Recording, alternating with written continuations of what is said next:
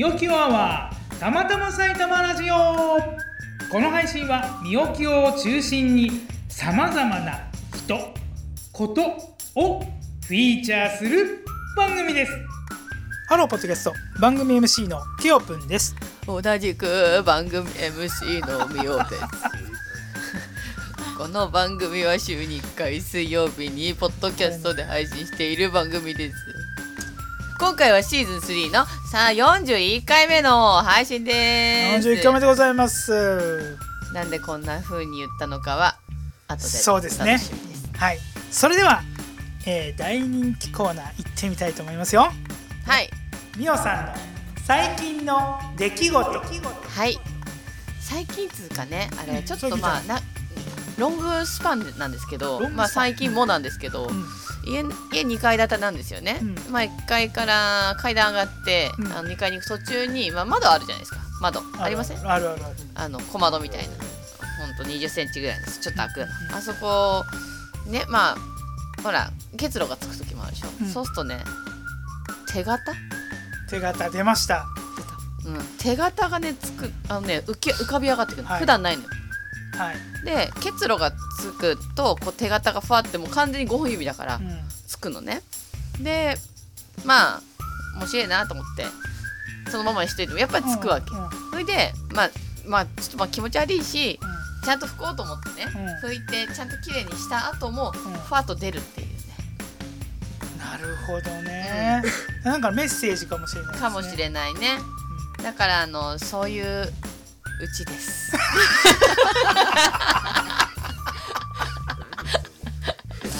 すげえな。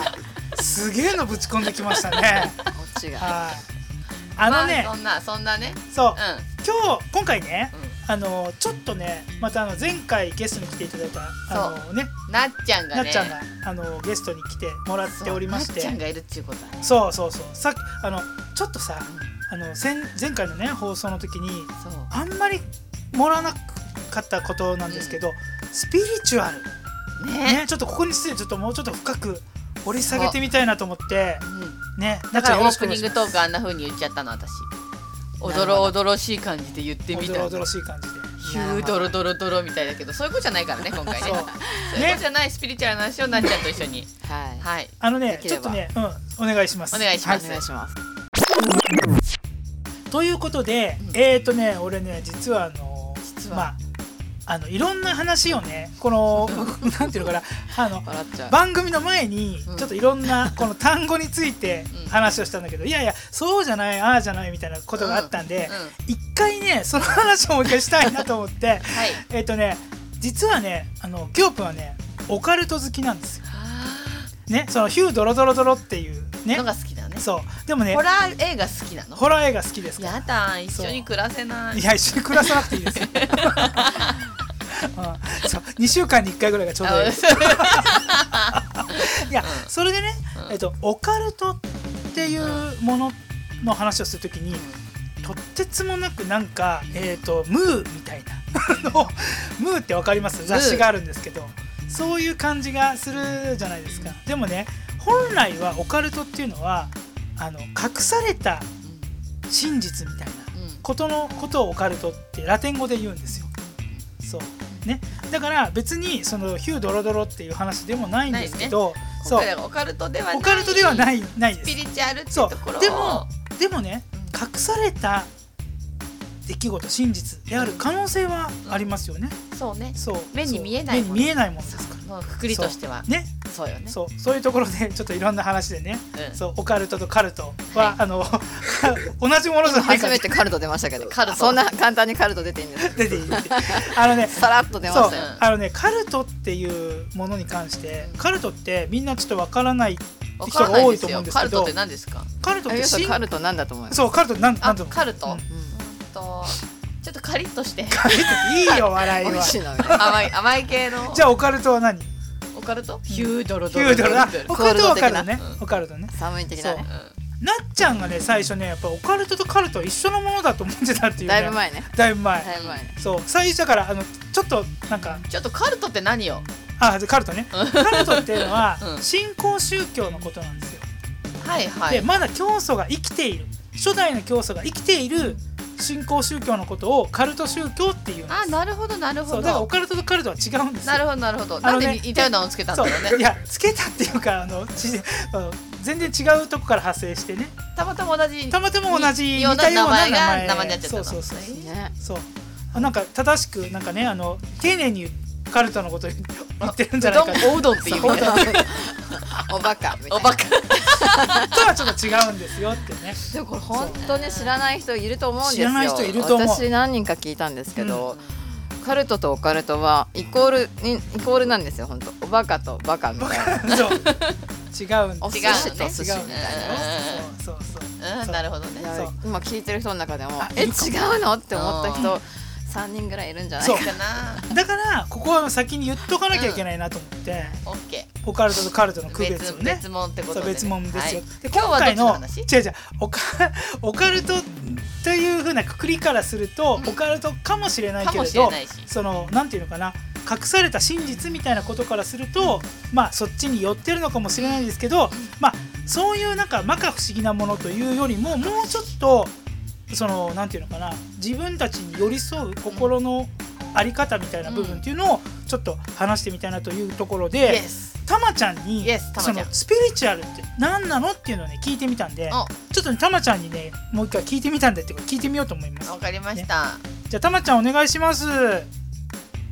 スピリチュアルは霊的なものや魂に関することを指し宗教的精神的な側面を含みます。ラテン語のスピリタスから来ており、霊、魂、精神を意味します。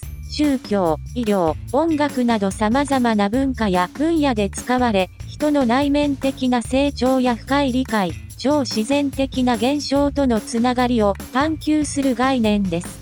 ということなので、みおさんのこうね、窓に手がっていうのも、うんスピリチュアルの一部ではあるのかもしれない。なるほどなるほど。誰かの霊とか魂がね。そう魂かもしれない。になって現れてるかもしれない、かもしれない。そう。それとも外側拭けてないとかこっち側しか拭かなかったとか、でも逆に外側にしたら逆に本当怖くない？外だからねあの階段ないから、ね。一回は来るじゃんでもいるいるからさ。一回は来るじゃんね。一回は来る。どこかなここみたいな。で一回拭けそれを拭いてなければずっとあるけど、的なね。急に怖くなった怖い怖い怖い。いきなり。普通にね。一回は来る。一回は来る。いや実はねこのスタジオも昔昔っていうか1年ぐらい前にこれピー入れた方がいいのかな。うんうんうんなんかうん。あのー、心霊番組とかの、ねうんうん、あの人を収録したことがあって、うんうん、その時トイレ開かなくなっちゃったのよ、うん、だから中から鍵がかかって、だからさその人にちょっかい出したいお化けがいる。そう多分その人にちょっかい出したお化け、ね、そうこの建物っていうかその人についてるの？分かんない。かもしれないよね。まあっていうか普通に人いるからね。そうだとね。今もねこういう話をすると夜っていう、ね、話とかもありますけどね。私だから苦手なんだよ。そう。まあねそういうところも含めてね ちょっとほらあのなっちゃんはほらいろいろ見れるじゃない？見れるっていうか感じ感じられるができる。小さい頃にそういう感覚があったっていうのは前回で触れてたね。うん、うん、確かね。そう。ね。でもずっと封印してたけれども、また開花した仕事とともにね、今やってるところとそうそうそうそうそうああねそうね。ちっちゃい時にねなんかこう、自転車こいでると前から人が来ると思って、避けようと思ったけどそのまま通り過ぎちゃったとかさ。ああこうスーッと。とかそう猫かなと思ったら猫じゃなかった透き通ってたとかさ、まあ、それはなんかちっちゃい時はすごい見えたんですよね、ちっちゃかったからかな。あのあれだっつよねよくね。あの少女じゃなくなるとその感覚なくなるっていう。あそんなのあるのかな？少女っていうかねあのある一定の年数年なんか年をいくとっていうそのあんまりそういうの関係ないのかもしれない。あそっか。だからその喪失するって言っちゃって喪失する。喪失する前に、うん、それとともに？そいやそうじゃなくて 見えなくなっちゃう。だからどちらかというと所長を迎える前の方が見るんじゃないの？どうなんでしょう、ね、なんとなくだけど、でもえっとねなんかあると思う。やっぱりその上から降りてきて、うん、お腹の中にこうね受精卵の中に魂が降りてきて、うん。入るわけじゃん。うん、で 入るわけじゃん。っていう。はいはい命が入るわけね。魂と受精卵物質は別物だから。さ。で入ってきて生まれた時っていうのはやっぱそのより自分の本質に近い状態なわけよね。それをこう社会に揉まれていろんなものを見えちゃうからそっちの本質が隠れてきちゃうからね、それっていうのが自我が芽生える時とかってやっぱ言われていて自我がものすごく出てきちゃうと自我って欲だよね。108つの煩悩の数の中に入ってる欲が出てきちゃうと、本当の自分の思いっていうのがこう見えなくなったり感じれなくなったりするのがその頃なんじゃないかな。より一層ね、ね、生まれてからすぐのその精神っていうのがどんどん情報によって社会にもまれていってしまって、う。ん、そこの部分は消えちゃっていくってことよね、そうそうそう。イメージ。目的がね。俺ねなんか俺の話なんだけど俺ブラック企業に勤めてたのね、うん、それはそのもう夜遅くまで深夜働かされるような仕事だったんだけど、うん、その時に俺何回か見てんのよ。で白い服を着た女の人が階段をスッと降りていくみたいな、うん、でそれがあってその時俺ふと思ったんだけど多分多分ね俺の仮説ね、ちっちゃい時はそういう何かあのブロックがなかったんだけど、あのブロック何か物質かもしれないしいろんなものが出て見えなくなっちゃうけど、なんか何かのタイミングで例えばつめめちゃくちゃ疲れてるとかその物質が出なくなると本来はチャクラ開くんだな。チャクラが開いてるのかどうか。チャクラも使いたいだけでしょ。一つ覚えみたいな。ひょっとするとね、なんかそういう物質っていうか脳内物質がなんかある意味覚醒してるっていうこともあるかもしれないよね。覚醒かなんかブロックがかかっちゃってる。だから生きていくことによって出てる。じゃあそれはなんでブロックがかかるかっていうところが問題ですよね。そうそうそうそれは分かんないんだけれども、そうそういろんなやっぱりなんか説があって見えなくなっちゃうけどまた見える人もいるしね。そうそれをまあ望んでる人とか望んでない人とか、こっちの方が生きやすいからこっちになっちゃう人とか、まあ、生きる上でいろいろあるんでしょうね。えなっちゃんはその数年前にもう一回開花して、うん、なんか何がこう変わりました？もうなんか生き方が変わったかな、うん、こう生まれてから死ぬまでに対する自分の人生観が変わりましたね。それはなんか刑事的なものを受けた刑事的なものを受けた神様からの降臨みたいな。降臨みたいな、うん、お告げノブさんからどう変わったんですか、うん、どうどう変わりました？一つ一つに理由を感じるというかあ意味があることなんだな、ただ生かされてた。こうあるべきだ。こうするべきだ。こうしなきゃいけないからしてたことに自分であこうした方がいい。こうすることがいいんだな。こうしたいんだな。こうウォントを自分に対してで作れるようになったっていうんですかね。やりたい。欲欲ではなくやりたいで動けるようになった。それは何何がきっかけだったの？自分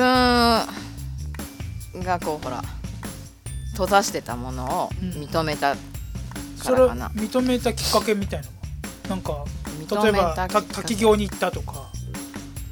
ないんですよ。そのほらさ、うん、僧侶とかさ、うん、悟りを開くためにはめっちゃ修行をしてとか、あるじゃない？よく聞く話で分かんないけど、空海とかもね、ほん。とこうやっとやっとやっとこう修行をして悟ったとか、キリスト教にしてもイエス様にしても、ものすごくこう悟りを開くために修行をして悟りを開いてだってだるま大使なんてあれ4本ないからね手手足が、あれそこまで修行してあの姿になったわけだ、うん。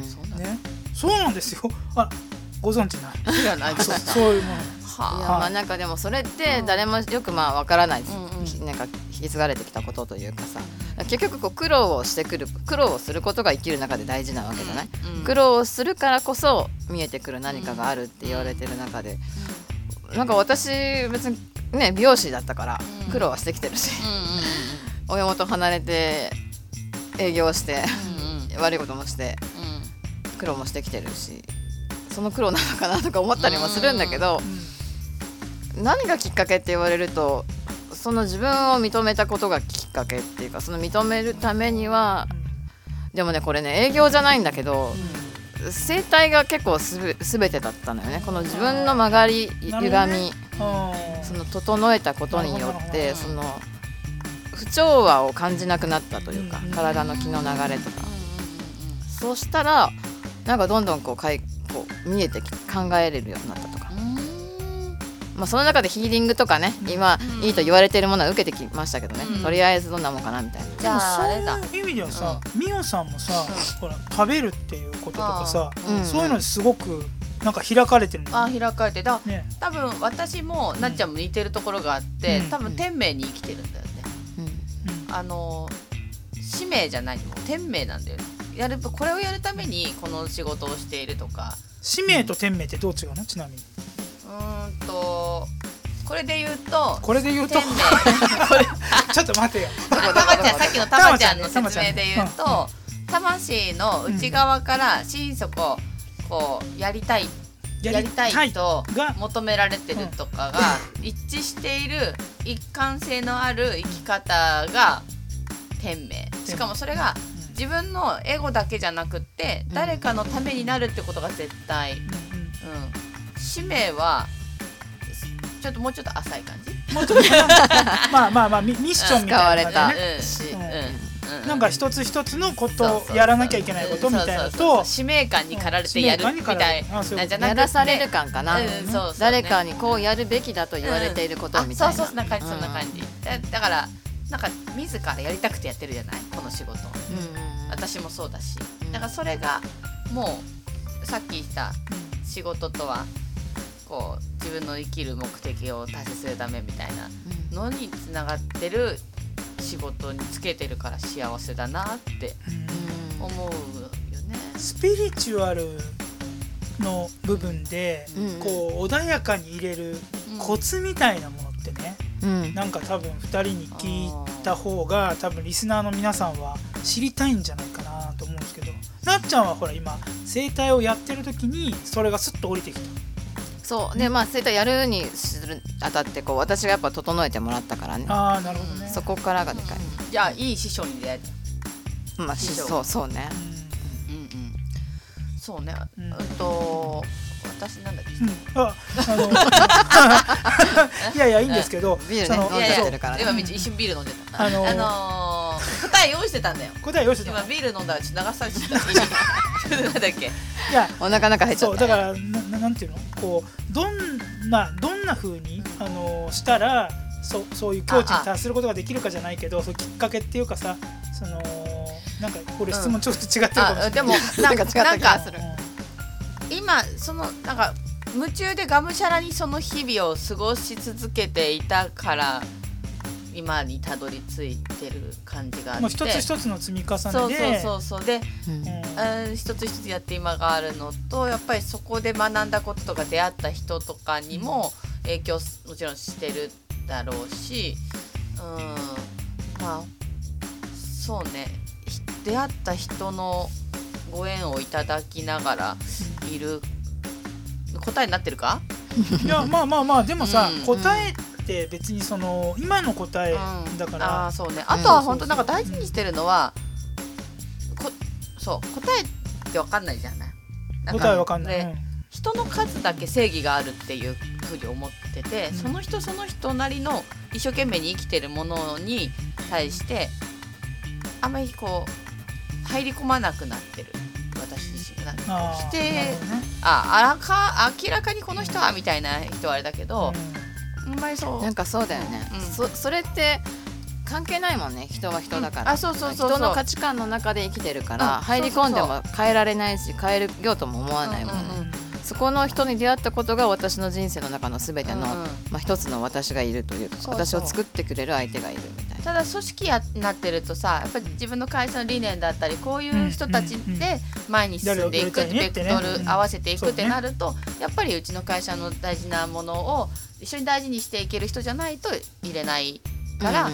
自分が常にそのあれシーンは持っていかなきゃいけないかなって思うとそのスピリチュアルか分かんないけど自分の中の魂みたいなのはずしっとある気がする、うん、私、うん、ね、やっぱりそのスピリチュアルをなんか自分の中にちゃんとしっかりなんか持つっていうか感じることができるって、やっぱりできる人とできない人がいると思うのよね。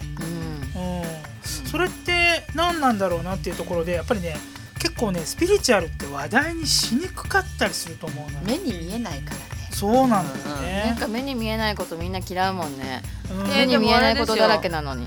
世の中の物質の95%は目に見えないものでできてる。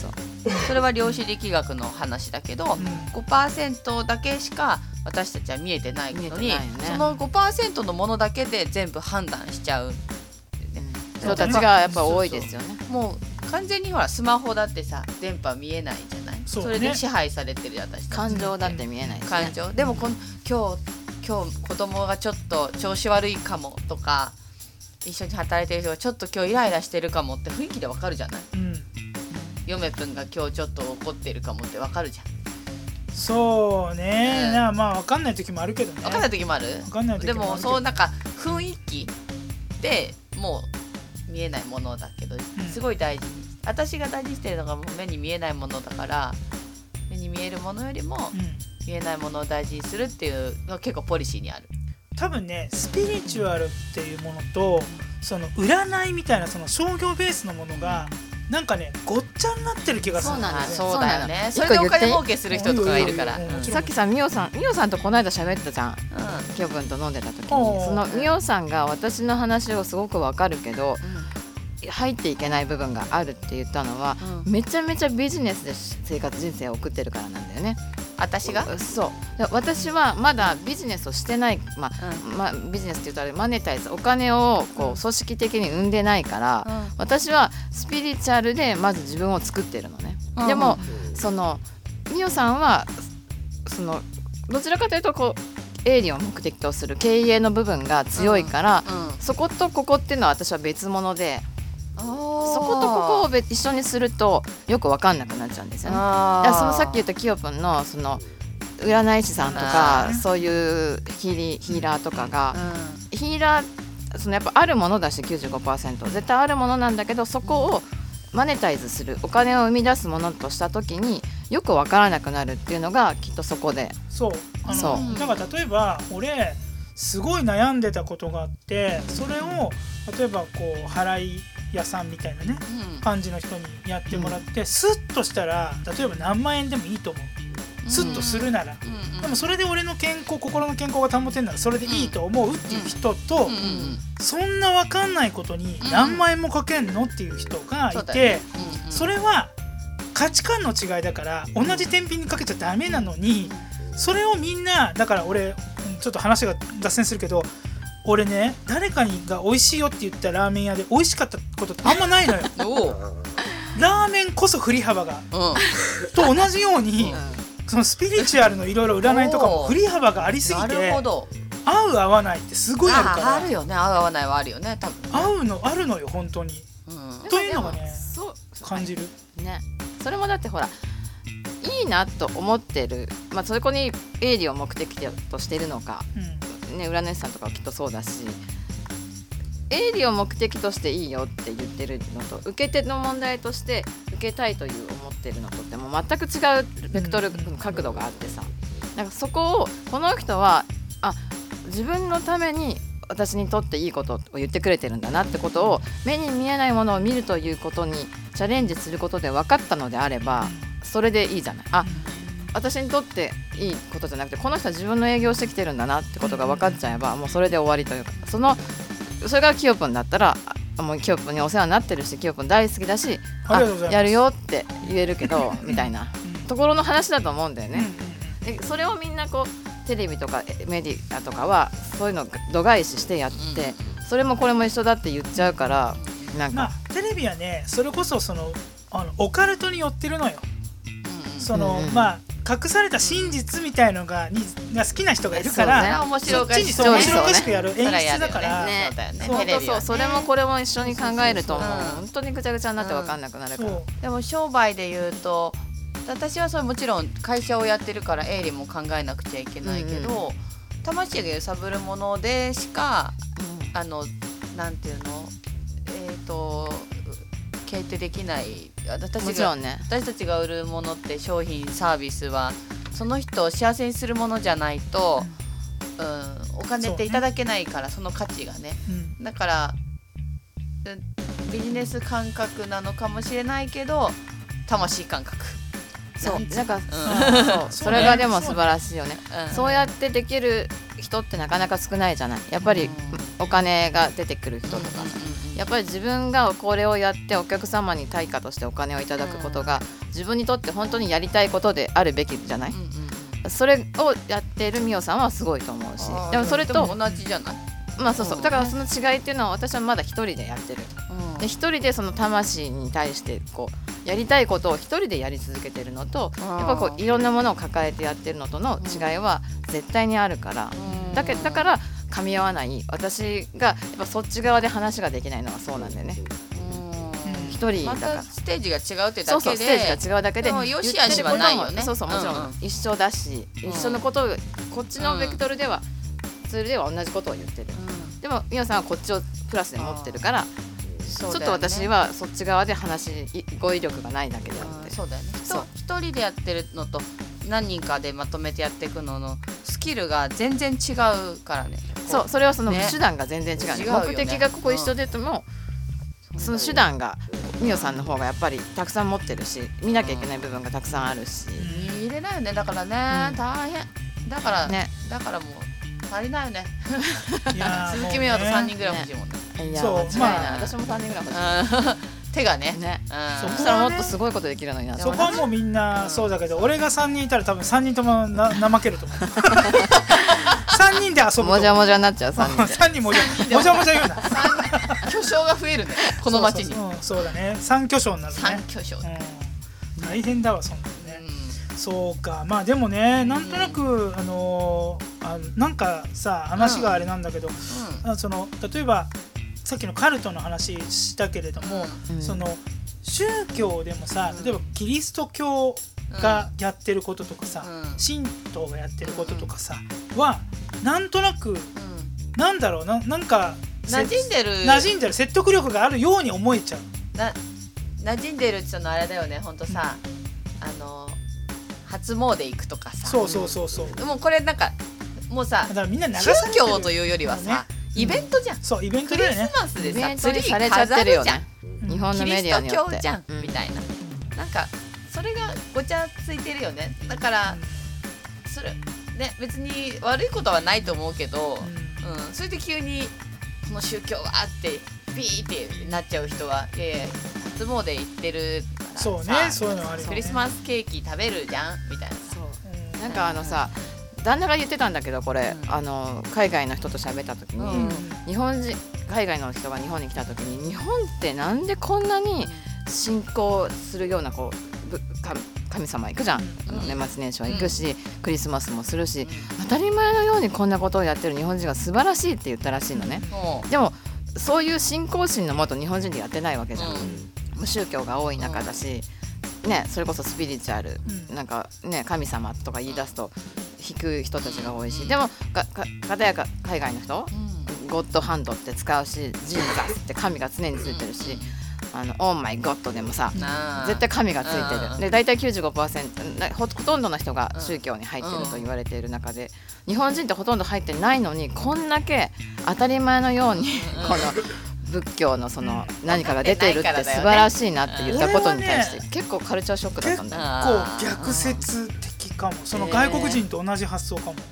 そのなんだかんだ全部取り入れてんのよ。そう、うん、だってだってさそんなクリスマスなんて経験ななんとかだったらやらないじゃん、うん、うん、でもやってるじゃん。受け入れてるじゃん。でそれも神様を称えるみたいなのを知ってやってるじゃん、うん、だからでも知ってやってない人が多くない？私の判断ですけど。ああでもそこは知ってんじゃない？キリストの誕生日とかさ。そしたらさスピリチュアルに対してみんな引かなくない、うん、信仰心とかさ。だから俺そこがやってるのはその商業というかわけわかんないその何万円とかっていう占いみたいな感じとかなんか壺を買わせるみたいなとか、うん、そういうのに なっちゃってるんじゃないかなって。お金かかんないイベントはみんな乗っかってくるじゃない？なんか日本人ってさ、上手なんじゃない？自分が楽しめるとかさなんかさいいとこ取りじゃないけどさ。なんかそうなんだよね。日本人って本当にめちゃくちゃ素晴らしいと思うのに、うん。うん、それを当たり前になりすぎて忘れてるところが残念なところだそう日本人って素晴らしいって思う、思うなんかこう当たり前のことにちゃんと目を向けて感謝して、朝起きた時に太陽が昇ってるとかさ、なんかそんなこと絶対ないのに、絶対ないくないけどいやでもそこはね、ね、絶対あの絶対はない。絶対そう、そこにちょっとなんか当たり前にものが溢れすぎてる、インフラが整いすぎてるところとかにもっともっと感謝して生きればなんかその思考に変えちゃえばあの今幸せだって思う。自分にのために生きてることが幸せだって思う人がたくさん増えるんじゃないかなって。うん、そうだよねね仏壇に手を合わせるのとかもさ他の国ではやってるのかな、わかんないけどもう空見て手を合わせればいいじゃん、ね、もうそうそう本当そうなのよ。きっとその空の中にあるから何かが、空足是正ね色足是空じゃないけど、もう本当それに限ると、そうだよねまあでも本当にねなんか自分が例えばお墓参りして心が穏やかになるとかね、うん、なんかを思って穏やかになるっていうのがあれば、うん、なんとなくねそれがスピリチュアルなのかなそうそうそうなんだよね、スピリチュアルが別に特別なものではなく、うん、今ここにあるものだからそれをただ感じればいいだけ。みたいな、身近なもんでもね、感じれない人も感じようとする努力をしてもいいと思う、だって95%が見えないんだから、そうそうそうそう。全部ね。ね。ね。うんそれこそ今生きてることだけにもこう感謝ね、なわけだしね。ね本当にそうだよ、うん、そんな人たちがたくさん増えるといいね。うん、うん。まあ、どんどんこれから増えるような気もするんだけどねなんとなくだけど。まあね革変革の時代だって言われてるしね、まあそっち系だと風の時代だって言われてるしね、そうなん。だ風の時代。うん。そうそう。ね。ね。乗っかれるか乗っかれないかはあなた次第いや乗っかるって言うと急に商業ベース 信じるかは、うん、そ,、ね、それもオカルトじゃない。そう。いろいろ混ぜてみたんだけどさあでも本当にねなんか今日は面白い。僕はあの話でもうちょっとお化けに関してとかもね、うん、なんかお話ししたかったんですけど俺ちょっとあの今度オカルトの回やっていいオカルトの回やってみる？いいよいいよ。オカルトすごくやりたいな、オカルトの話聞きたいわ。怖いわ。ね、うんなこんなでございましてじゃあ今回はここまでということで、ちょっとね本当にねもうちょっといろいろ話してもあれだったんですけど、ね、ちょっとまあキリがいいというところでこの辺ということでございます。はい、はい。えー、この放送へのご意見ご感想はたまたま埼玉ラジオのウェブサイトのフォームにて受け付けております。埼玉ラジオ .com saitamaradio.com の方によろしくお願いします。それではみおさんなっちゃん。ひよぷん。話が尽きないね。さようなら